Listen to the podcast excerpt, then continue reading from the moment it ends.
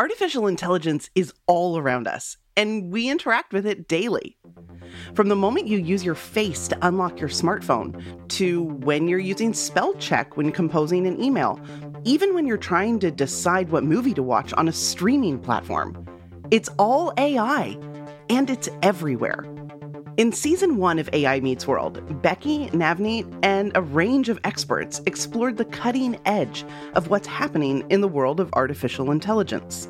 Technology, and particularly the broader field of artificial intelligence, has an incredible amount to add to the conversation and the deployment of solutions in the environmental sustainability space.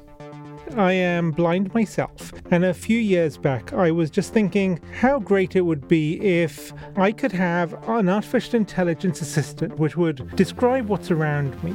In season two, we want to go deeper into the hard questions surrounding AI. So that's why I'm here. I'm Avery Swartz, and I'm a nerd. I own a company that teaches non technical people more about technology. I've written a book about digital marketing, and I'm pretty active in Toronto's tech community. I'm also a mom and a person who tries to live a healthy, balanced life with all of the technology around us. I love tech, but even I have my doubts about AI. So, when my friends at Microsoft and the Globe Content Studio invited me to host season two of the AI Meets World podcast, I jumped at the opportunity to explore a big topic artificial intelligence and trust.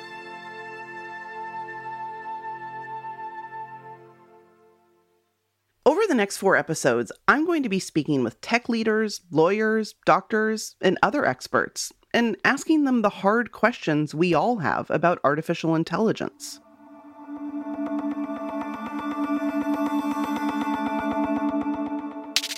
The potential for AI in society is huge, and it makes some big promises. Artificial intelligence can help make the world less sick, less hungry, more productive, and better educated. But the responsibility to ensure we do that in the right way is equally as big. But first, a word from Microsoft. A Deloitte survey from 2018 showed that only 4% of Canadians surveyed feel confident enough to explain what AI is and how it works. And there hasn't been much to show that the figure has changed. Not only do Canadians not understand AI, the same survey found that we don't trust it either. If Canadians don't understand or trust AI, then they won't adopt it. That could have big consequences for our country, both economically and socially. We have all the ability to, to create a thriving, uh, prosperous, safe environment that supports our norms and democratically in the future, but we have to take responsibility for it. That's Jim Balsillie, former co CEO of Research in Motion, aka BlackBerry. He's also the chair of the Council of Canadian Innovators and founder of the Center for Digital Rights. I got on a call with Jim and asked him why it was so important that Canadians embrace AI. let's start with technology and then we can go to AI because AI is a, is a is a recent stretch of technology. So you know, a good framing of this is economically in 1975, 16% of the S&P 500, the Standard & Poor's 500 market index was intangible, 16%. Currently it's 91% is wow. intangibles. Yes, so we've had uh, an unprecedented shift in the history of capitalism both in degree and rapidity. So intangibles has completely reshape our life. And, and, and when you think of an intangible, it's an abstract thing that's not physical, that embodies an idea that is owned through various forms of legal mechanisms. So that's where all the money is.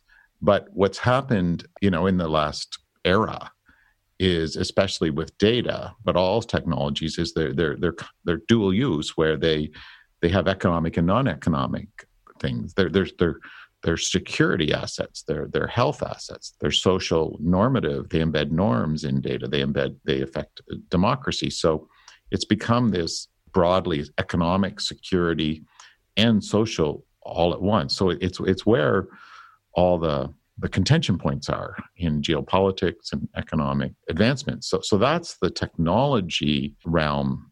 And then you go to AI. AI is is is really uh, using machines and algorithms to really become far more powerful in many respects than the human mind, uh, so that it can process at an incredible rate and and and becomes a new sense.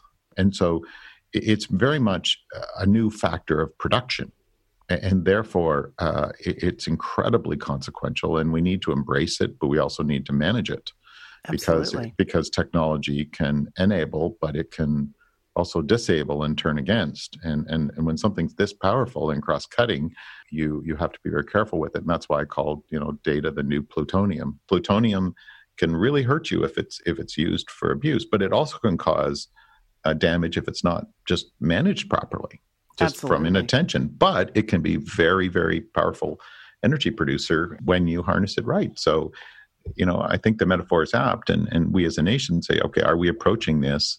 Are we embracing it, kind of with the same respect and deference that we would, you know, that kind of nuclear force? So, so let, us talk about that that uh, data governance uh, part. I, I, know that through your work with the the Council of Canadian Innovators and also the Center for Digital Rights, mm-hmm. you are are working and advocating very very hard for mm-hmm. some intelligent and and sensitive changes to the data regulation in Canada. Mm-hmm. So, so what is the privacy and regulation law in Canada right now? Uh, it's antiquated and and it needs dramatic and way overdue updating. And our privacy commissioner, uh, Commissioner Therrien, has advocated for that. Um, and I've been involved in the consultations deeply and submissions on that and I'm a big supporter of what the Privacy Commission wants to do, and I'm happy to sort of unpack that a little bit, what we need to do uh, to, to, get there. Yeah, I'd love to hear some of those things that, that you're suggesting, and again, try and speak as um, as generally as you can without going too too inside baseball for me. No, it's uh, fine. But uh, but tell me a little bit about what what some of those suggestions that you have are uh, for for the the regulation here in Canada. Well, data uh, has three kinds of goods i would call them. One is the private good. You know i want to control my data i want to have portability to it i want the right to be forgotten i want to get some economic return for it. There's a private right there.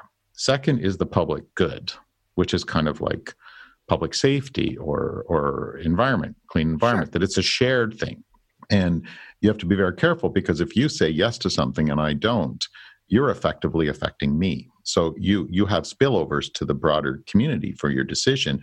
Therefore, you have to manage for public good. We do that all the time, like noise rules outside at nighttime, pollution, sure. public safety. You don't you don't get to opt out of those because you have, your decision affects others.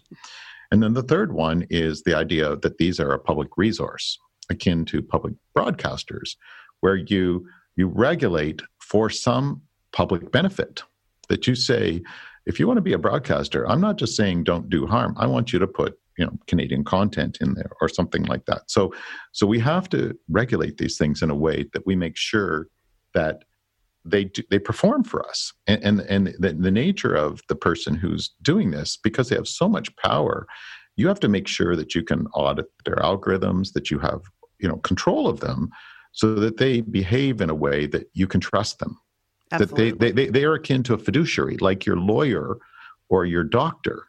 That, you know, there's not a te- checklist where I check these three things. They have to be skilled, they're covered by a professional association, and they have to have your best interests at heart. Almost like so, how doctors, you know, they, they, they have that um, that code, the the Hippocratic do no harm. Oath. Absolutely. Absolutely. And and then and or your lawyer has to be act in your interests, that they're your advocate.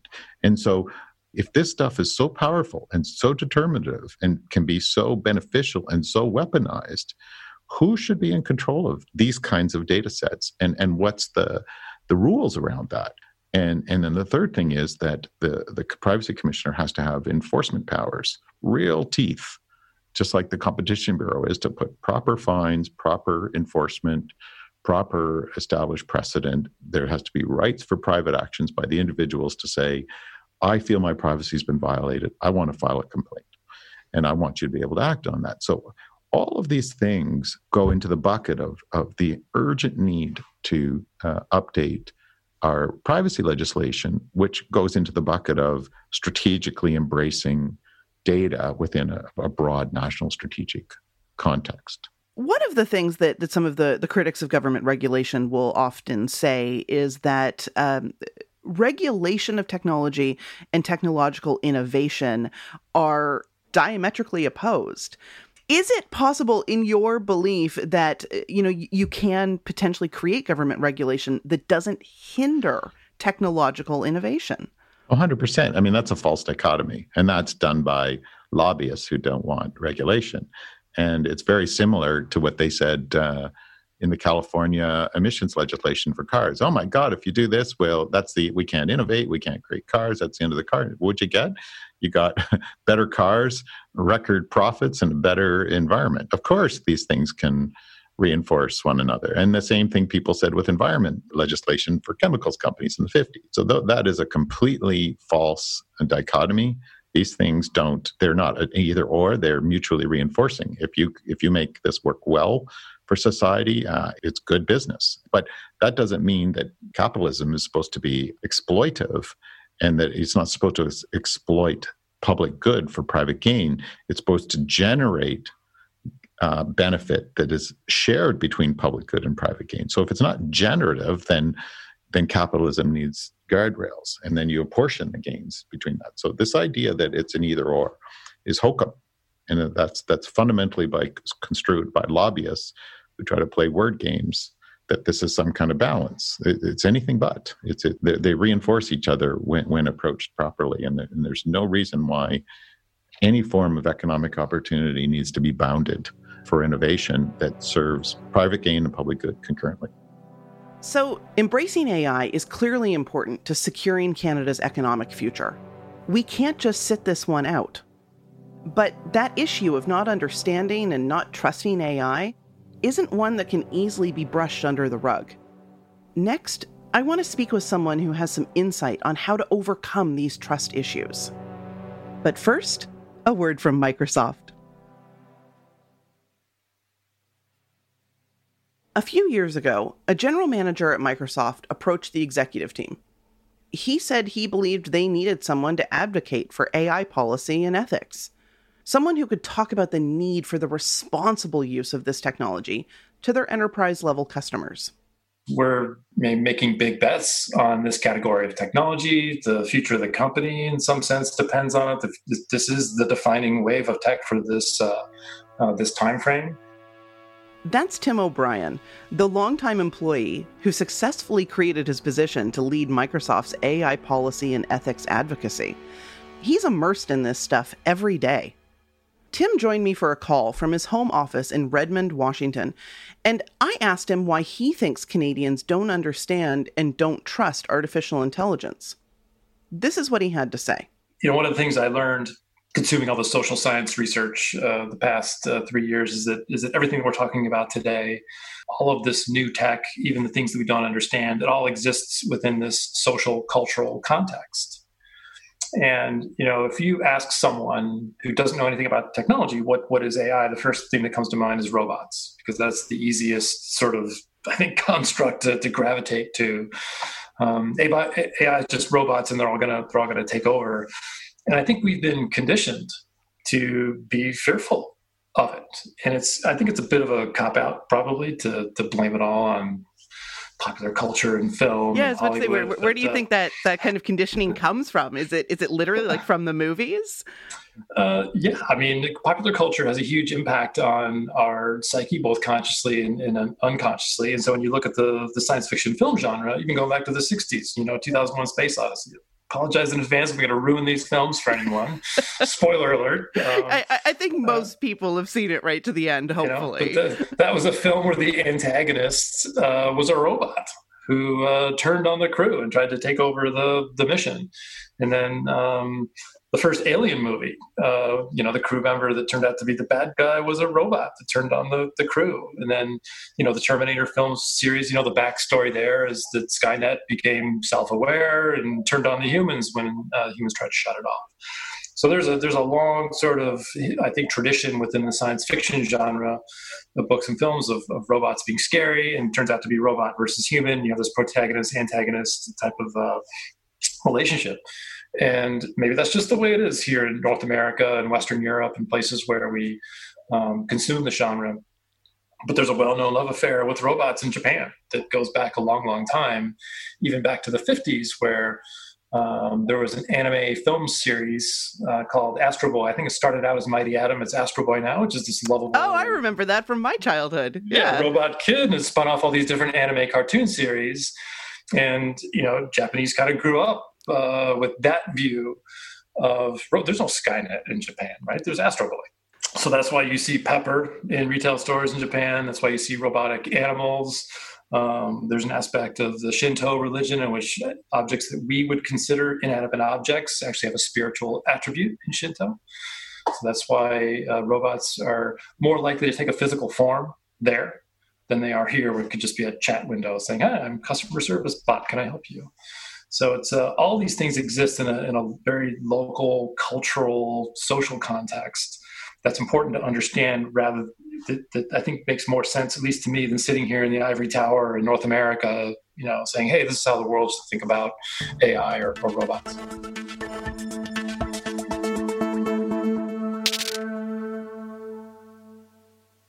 You know, in Canada and, and in, in a lot of countries around the world, uh, a lot of people feel that government should play a role in ensuring that AI and other technologies are implemented in a responsible way. But that kind of butts up against, uh, you know, historically, big tech has been downright allergic to regulation. Um, now, Microsoft was one of the first large tech companies to call for regulation. Can you tell us a little bit more about that and, and why that happened? Sure. I mean, let's just call out the elephant in the room here. The history of self regulation in tech hasn't been the greatest. And we took a, a principled stance on responsible use of AI by making some fairly public pronouncements in 2017, early 2018, in the form of principles for responsible use of AI that have stood the test of time.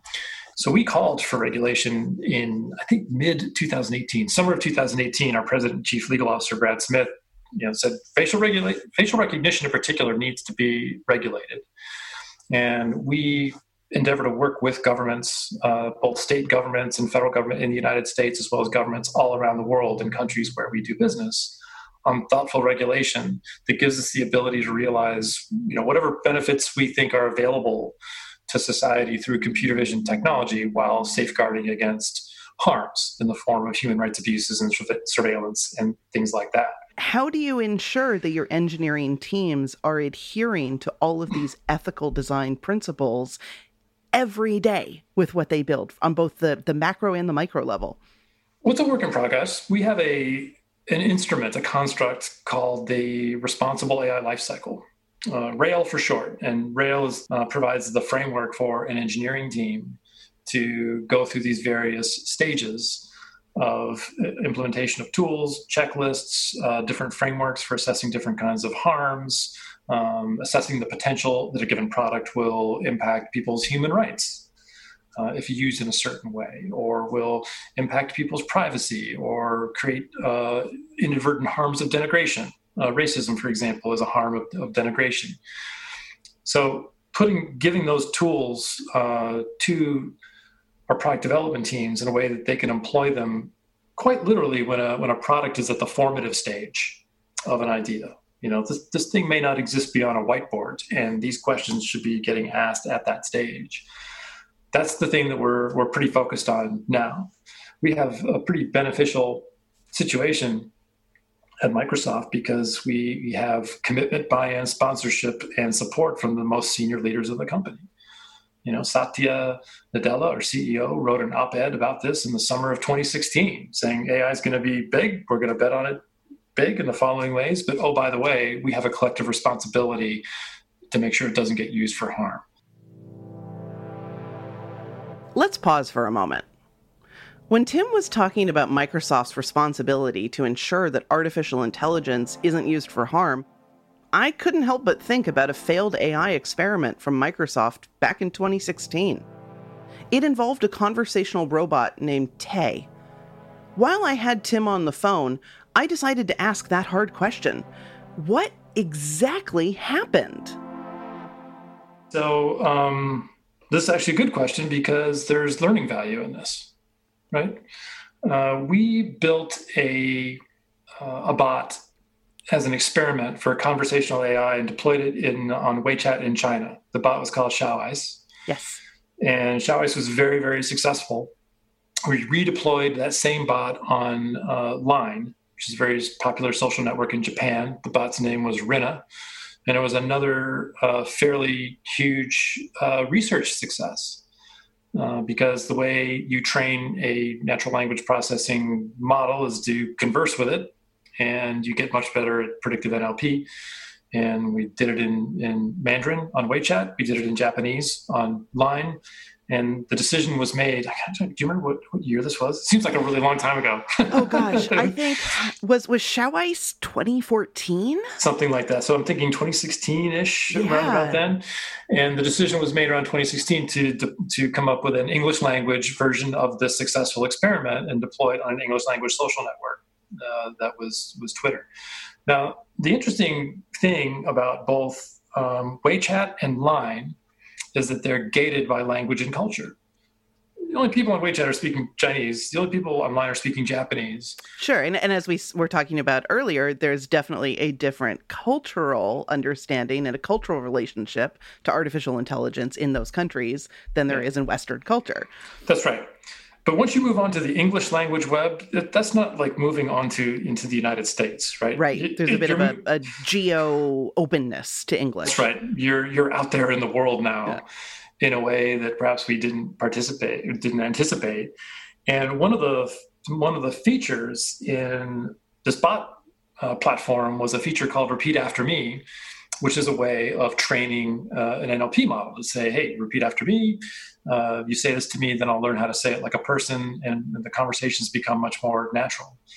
And you know, uh, let's just say internet pranksters. I'll come up with a with a trolls. we, we, we can call them trolls.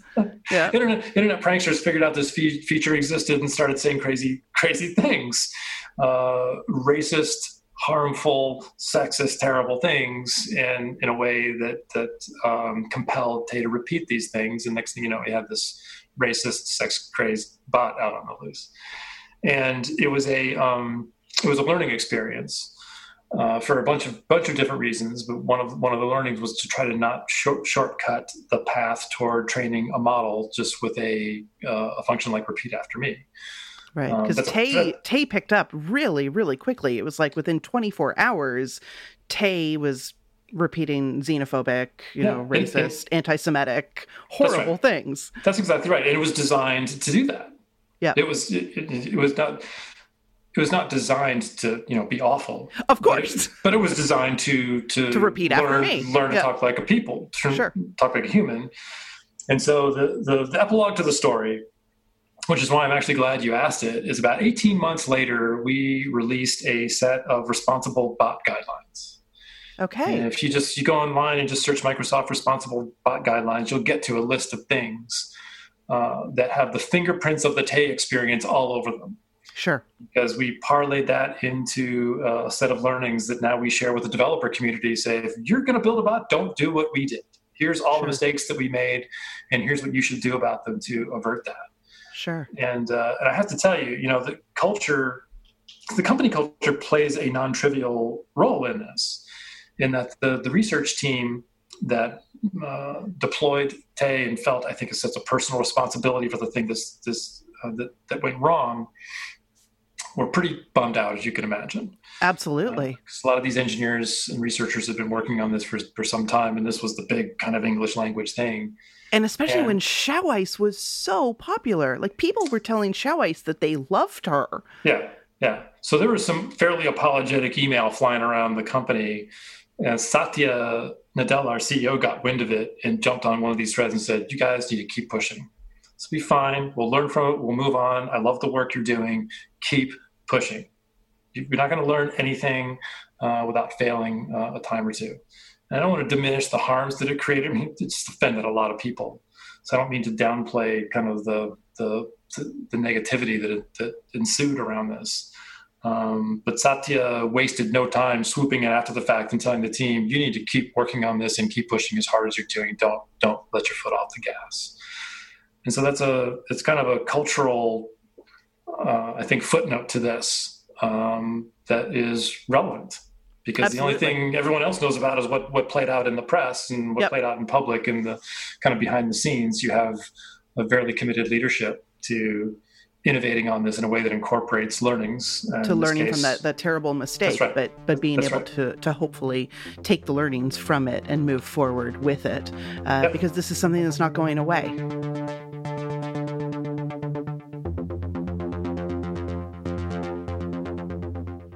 I'm glad to hear that Microsoft has learned from the Tay experience. And I'm also glad to hear that they've shared their wisdom with the AI community.